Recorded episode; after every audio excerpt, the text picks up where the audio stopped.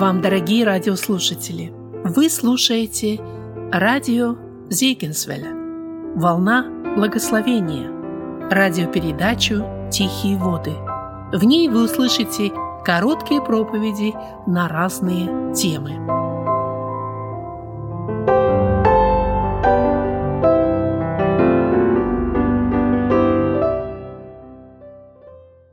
Сегодня читаем еще раз Евангелие от Луки, 19 главу. Я буду читать этот же текст 41 стиха.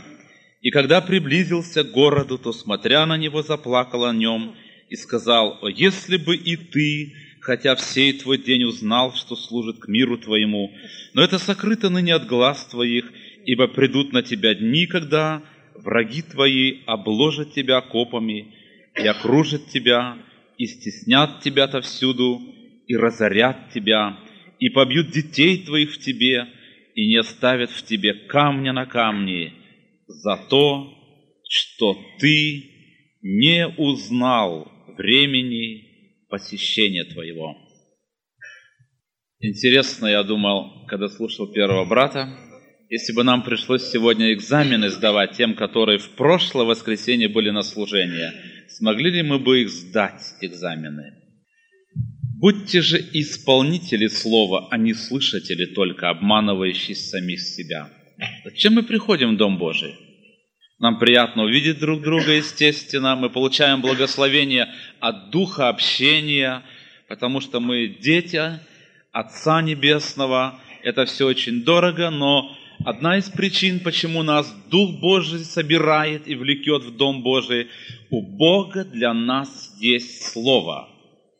У Бога для нас есть Слово. И это Слово Бог нам говорит. Я не думаю, что каждое Слово для каждого. Я допускаю, что есть слова определенные, которые Бог имеет для определенных людей. Но при нашем послушании Господу, Его Духу, у Бога есть для каждого человека Слово. Вы знаете, это же было бы неправильно, если бы, например, ну, возьмем семью, родители дали задание детям, и потом пришли, им интересно, дети сделали это или нет, а дети даже и не помнят. Я думаю, это очень часто бывает в семьях, дети говорят, я забыл, я забыл. Это неприятно, правда же? Это говорит об отношении детей к родителям, об уважении детей – о послушании. Братья и сестры, Бог сегодня нам говорит, что у Него была цель, когда Он нас собирал последний раз, у Него было для нас Слово. И Он нас спрашивает, мы это Слово исполнили? Это же как раз и нужно нам. Знаете, мы иногда не понимаем, почему в нашей жизни столько проблем, или нету мира в сердце, или, знаете, тоска такая гнетущая, кто-то в отчаянии, кому-то жить даже не хочется, смысла нету. Но причина в том, что мы не слушаем Отца Небесного. У Бога есть Слово для нас. Если мы вообще не помним, что Он нам говорил, это плохо. Я понимаю, у нас только нету памяти, чтобы каждый раз запоминать, что 52 раза или 52 воскресенья в году, ну мы же люди, мы можем забыть. Но речь идет ценность служения не в том, чтобы помнить, кто даже что говорил, а в исполнении этого слова. Если мы его исполнили, ну тогда и никто не будет спрашивать о задании. Оно сделано, это задание. И на эту неделю у Бога было слово для нас. Мы слышали о том, что Иисус есть Бог, и мы слышали о том, что люди не всегда так понимают.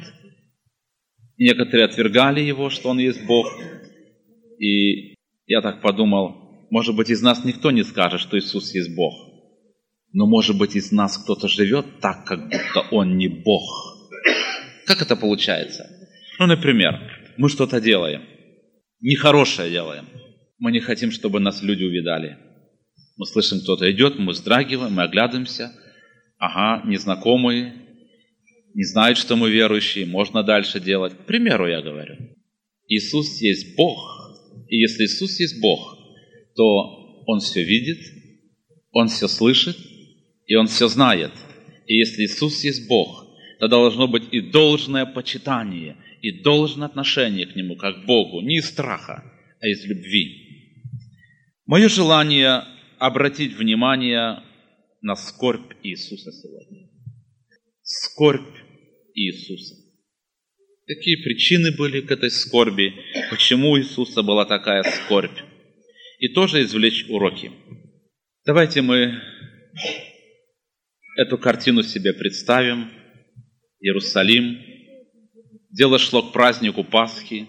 Это было незадолго до праздника Пасхи. Пасха – это был праздник, иудеи его праздновали, день, в который Бог когда-то вывел их из рабства египетского. И вот они каждый год праздновали этот праздник, потому что они были рабами, а теперь они свободны. И кто только мог, паломники с ближайших окрестных сел, деревень, городов, они шли туда, и обычно там собиралось очень много народа.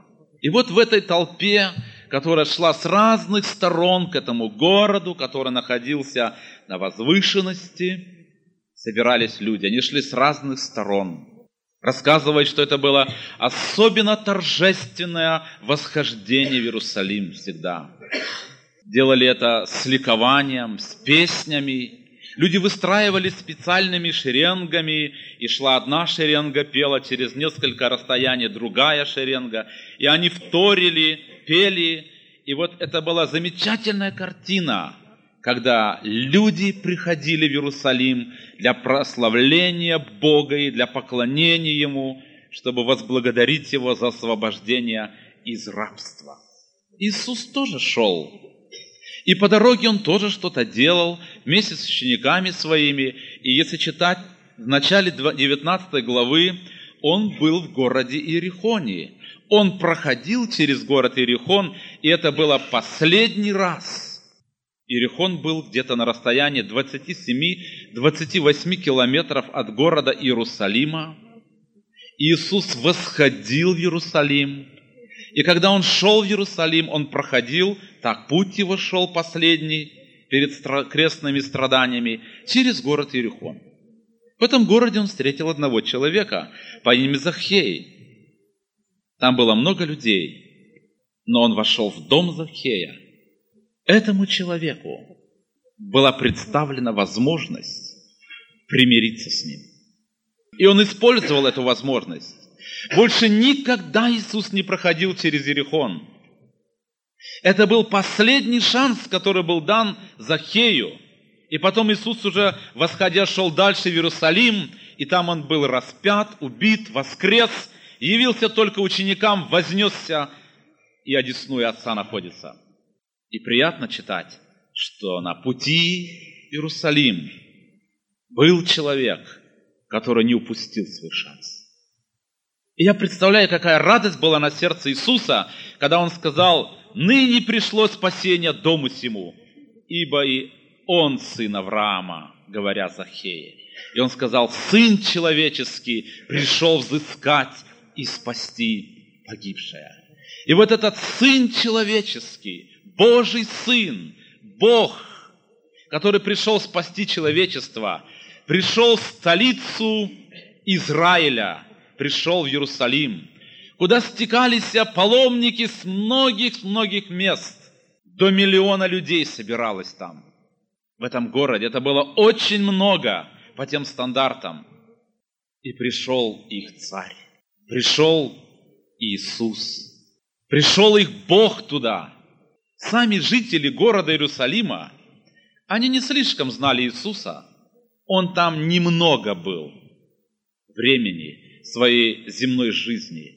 И поэтому неудивительно, они спрашивали людей с окрестных, там, может быть, с Иерихона были люди, которые пошли за Иисусом потом, может быть, из других мест, естественно, были. Они говорили, кто это? Кто сей? Почему вы кричите «Асана, благословен грядущего имя Господня»? Асана по-еврейски означало «Спаси нас, мы погибаем». Почему вы к нему обращаетесь? Кто сей? И они говорили, это Иисус, пророк из Назарета. И они говорили, благословен грядущий во имя Господня.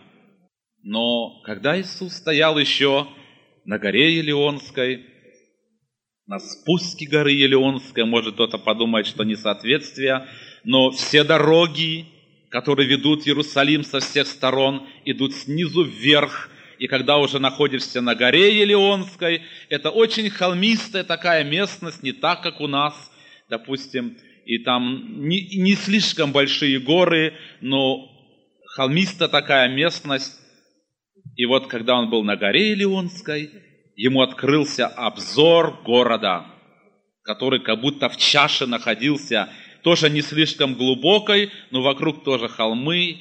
И вот когда Иисус посмотрел на все это, на этот триумф, когда он посмотрел на тысячи евреев, которые верили в единого живого Бога, когда он в духе увидел то, что произойдет по той причине, что они не принимают его так, как принял его Захей в городе Иерихоне, он заплакал об этом городе.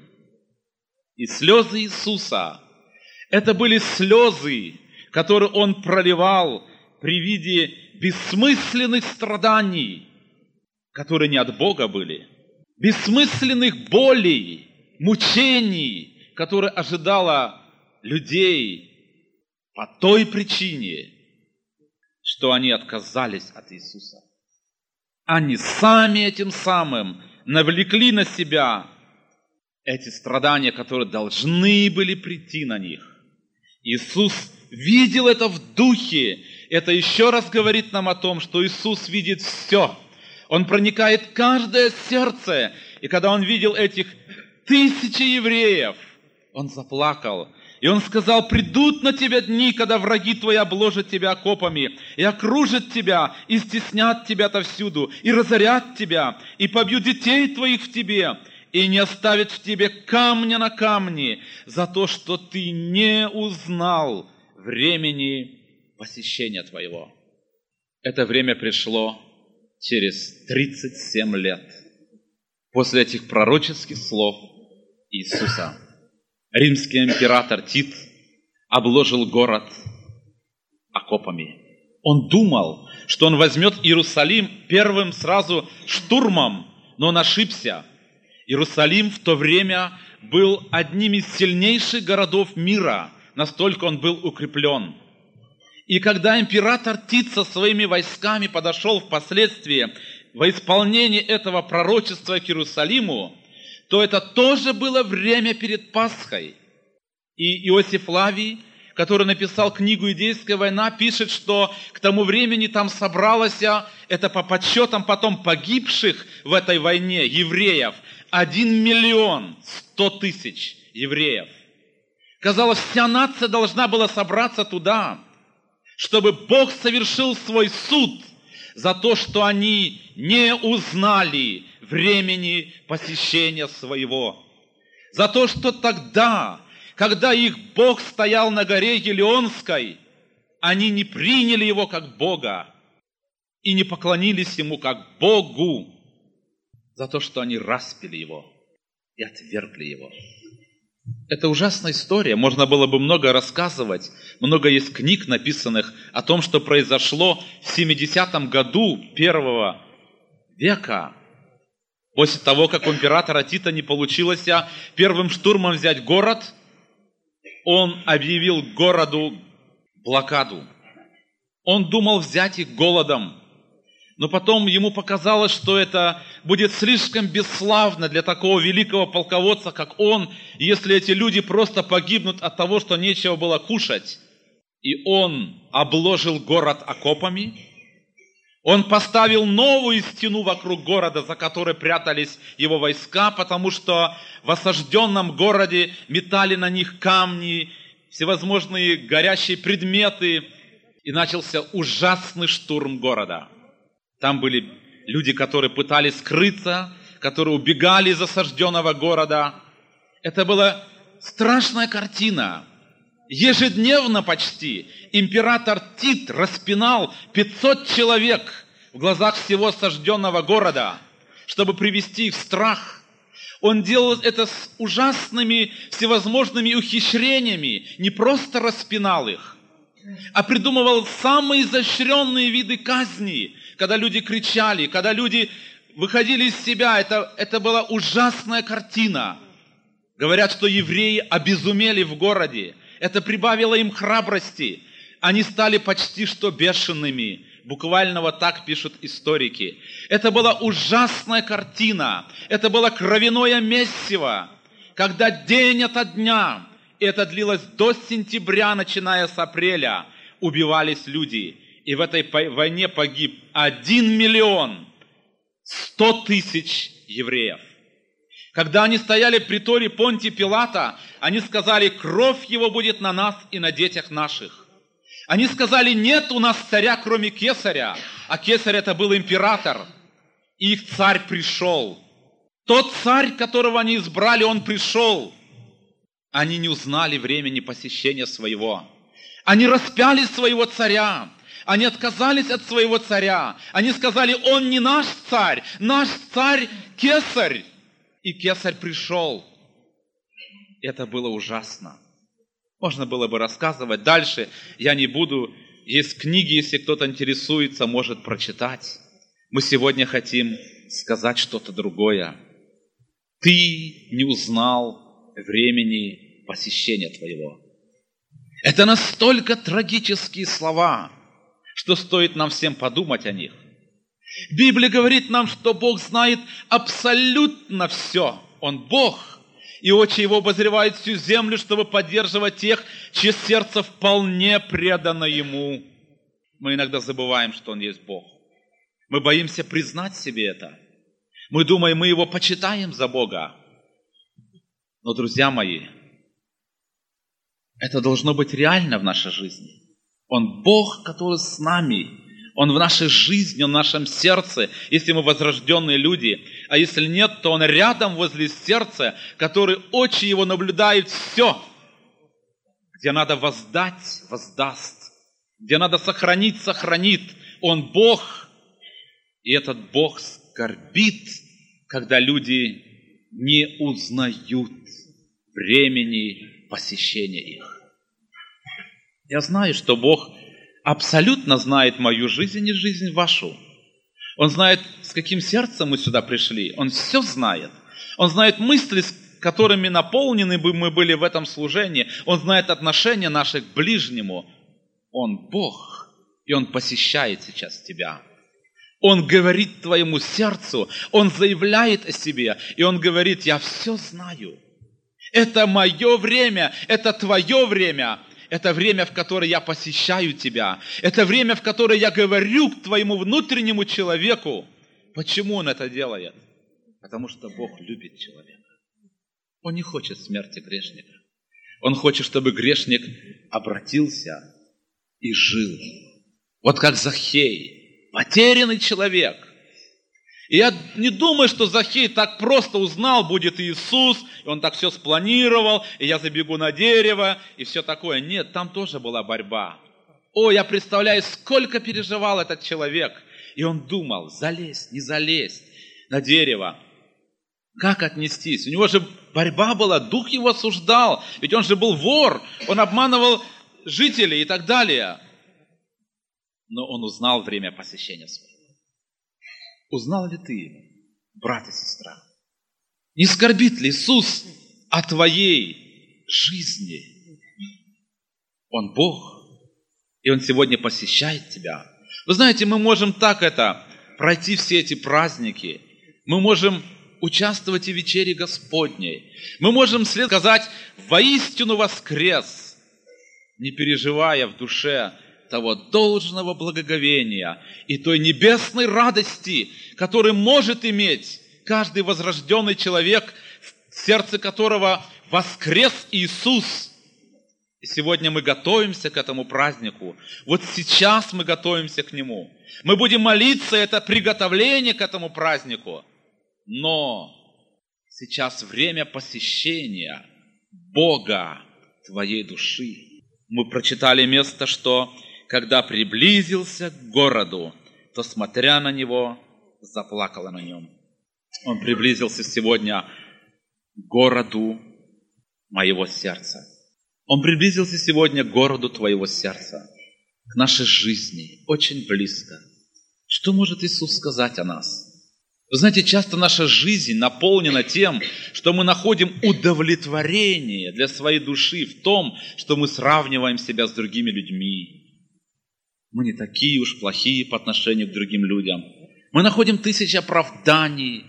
Иногда наш тревоженный дух, Духом Божьим мы хотим привести в порядок обвинением других людей. И вроде бы где-то хотим, знаете, выговориться. Но это все настолько мелочно по сравнению с тем, что Иисус стоит сейчас у двери твоего сердца. Может ли Он радоваться тебе? Если твоя жизнь та обитель, в которой Он с радостью пребывает, если ты дитя Божие, дорогой слушатель, если твоя жизнь, жизнь полной отдачи Господу, или мы говорим «Господь», относимся к Нему не как к Господу. Плачет ли Он возле твоей души, или радуется ли Он о тебе? Скорбь ли в сердце Иисуса, глядя на меня и на тебя? Или радость в сердце Иисуса? Библия говорит, что на подвиг души своей Он будет смотреть с довольствием, читаем мы в 53 главе пророка Исаии. В каком случае? Когда люди принимают подвиг Его любви, когда люди смиряются и сокрушаются пред Его могуществом и Его величием, когда люди ищут мира не в самооправдание, а ищут мира в том, чтобы Иисус их оправдал, когда они признают свою вину и прекращают всякие препирательства, самооправдания. Это все бесполезно, если мы хотим успокоиться тем, что мы не такие уж и плохие люди. Если мы хотим иметь Божие оправдание, если мы хотим иметь мир и радость во Святом Духе, если мы хотим иметь довольство Иисуса, тогда пусть Он будет господином всей нашей жизни. Пусть Он не будет так принят нами, как Иерусалим его принял. Асана, сыну Давидову. Как часто мы можем это говорить на наших служениях, и как часто в течение недели мы можем распинать его. И мне так хотелось бы, чтобы мы не дали себя обмануть дьяволом. Он знает все наперед. Он знает, сколько мы жить будем с вами. Он знал, что в 70-м году придет император Тит, и он сказал пророчество. Он знает все. Он знает, сколько денег в моем кошельке и в твоем. Он Бог, Он должен все знать. Он знает, насколько мы любим или не любим своих близких.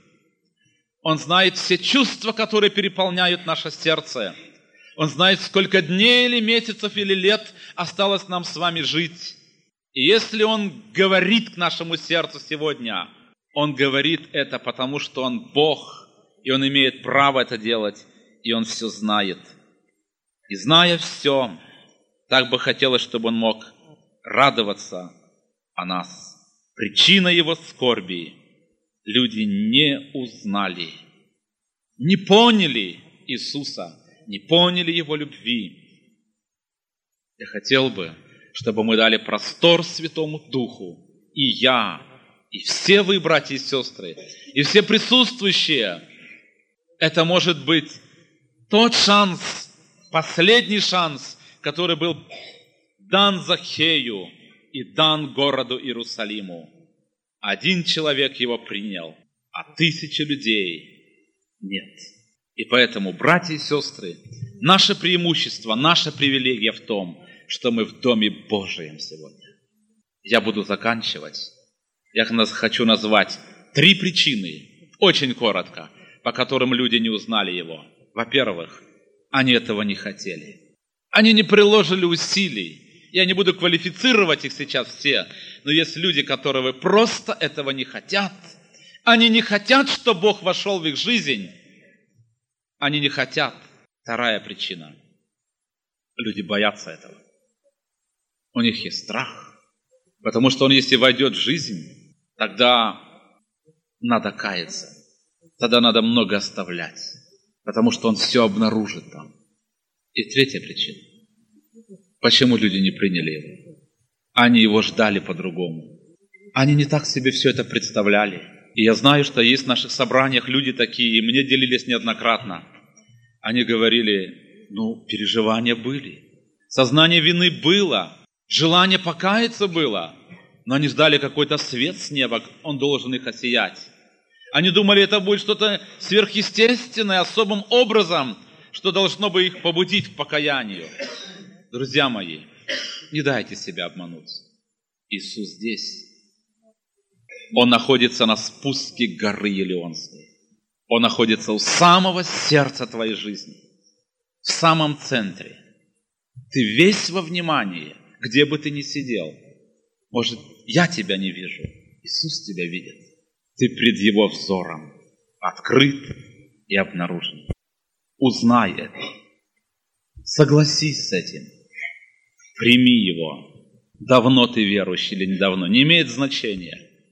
Если он огорчен тобой, если он плачет о тебе, покайся. Не ожесточи свое сердце через то, что ты каждое воскресенье это слышишь. Может быть, кто-то точно знал, что я буду говорить сегодня в заключении. И это может быть обыденное выражение. Прими его как от Иисуса сегодня. Не допусти такого, чтобы вслед тебе был приговор неба. Знал времени посещения твоего. И будут слезы Иисуса. Иисус уже многих плакал. Почему? Потому что будут бессмысленные страдания и боли, которыми подвергаются очень многие люди. Будут, будет опустошенная жизнь. Будет жизнь без мира и покоя. Будут страдания, которые могут годами продлеваться. Но не Иисус в этом виновен. Ты не узнал времени посещения твоего. Ты не открыл свое сердце для Иисуса. Храни нас Бог от этого. Мы будем сейчас молиться. Я бы не хотел, чтобы наша церковь и люди, которые нас уже часто посещают, сделали это искусственно. Я не хочу, чтобы вы выходили, потому что Франц сейчас скажет, кто желает покаяться, выходите сюда. Я хочу, чтобы вы это сделали только в том случае, если Иисус вас зовет. Если вы действительно понимаете, что вы виновны, и что нужно что-то отрегулировать и исправить, что Он недоволен вами и вашей жизнью, тогда идите. Не делайте это формально, не делайте это из воскресенья в воскресенье, и не думайте, что это ожидает от вас Иисус. Человек должен однажды отрегулировать отношения с Богом.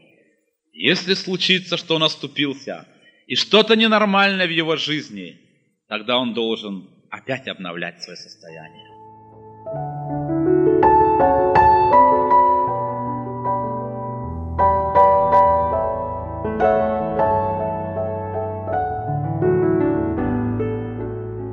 Вы слушали радиопередачу «Тихие воды». Радио Зегенсвелле, «Волна благословения», город Детмалт, Германия. Дорогие радиослушатели, мы желаем вам – Божьих благословений. Слушать радио, познавать Бога.